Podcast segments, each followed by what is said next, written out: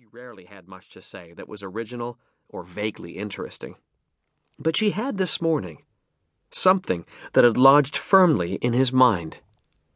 She turned away from her small black and white TV in the kitchen to look at him, mug of coffee in one hand, cigarette in the other. Roald, don't you just wish you could go back to Tuesday morning and tell those poor souls not to come into work or just, just go in there and scream fire or something? He nodded now. Such a small step in time that would be. Just two days to save 3,000 lives. He turned away from the East River. Beyond the railing, the low tide shingle was covered with rubbish nappies, shopping trolleys, and plastic bags, and seagulls picking for tidbits among it. Just two days. He started to make his way back up the alleyway, passing a boarded up archway to his right.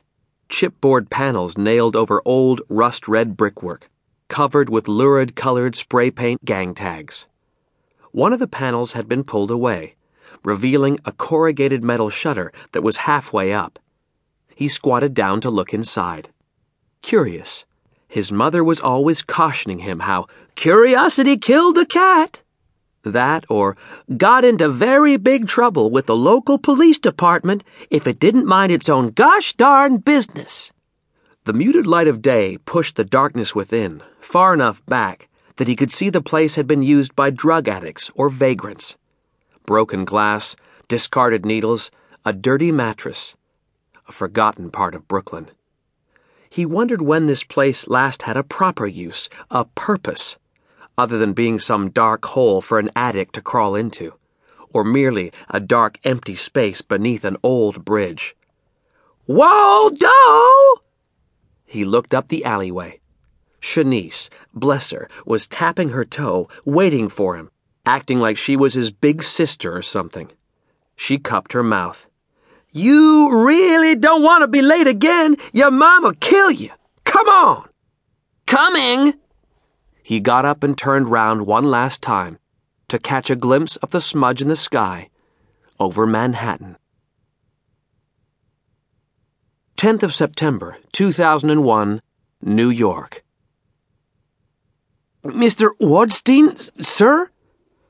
Roald Waldstein turned to see Dr. Joseph Oliveira approaching. The man joined him beside the railing, and together they looked out at the sedate East River. My apologies, Joseph, said Waldstein.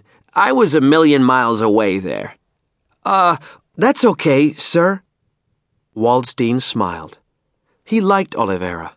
The technician reminded him of himself at that age hungry for knowledge, to show the world what his agile mind contained, hungry to show the world an incredible theoretical possibility that it was possible to step backwards through the membrane of space time, as easy as it was to step through the tattered rip in a bedsheet.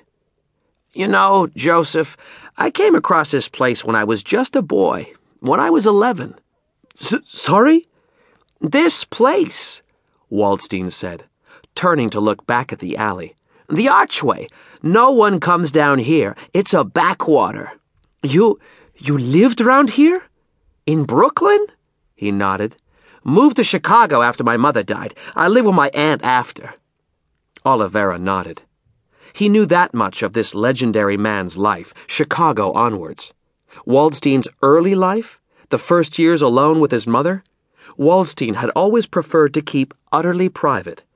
A MediaStream interviewer had once called him a biographer's nightmare. Perfect location, this, Waldstein said. I never ever forgot about it. This time and this place. You know, Joseph, tomorrow every New Yorker will have their eyes up on the sky.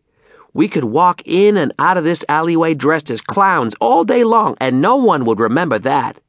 Yes, sir. Perfect location, Waldstein muttered. He smiled wistfully. They listened to the distant hiss of morning traffic, the cry of a dozen gulls strutting among the shingle and rubbish below, fighting for scraps. Mr. Waldstein, can I ask you a question? The old man smiled, pushed a shock of his wild, wiry gray hair away from his eyes. Well, you can ask, Joseph. I can't promise you an answer.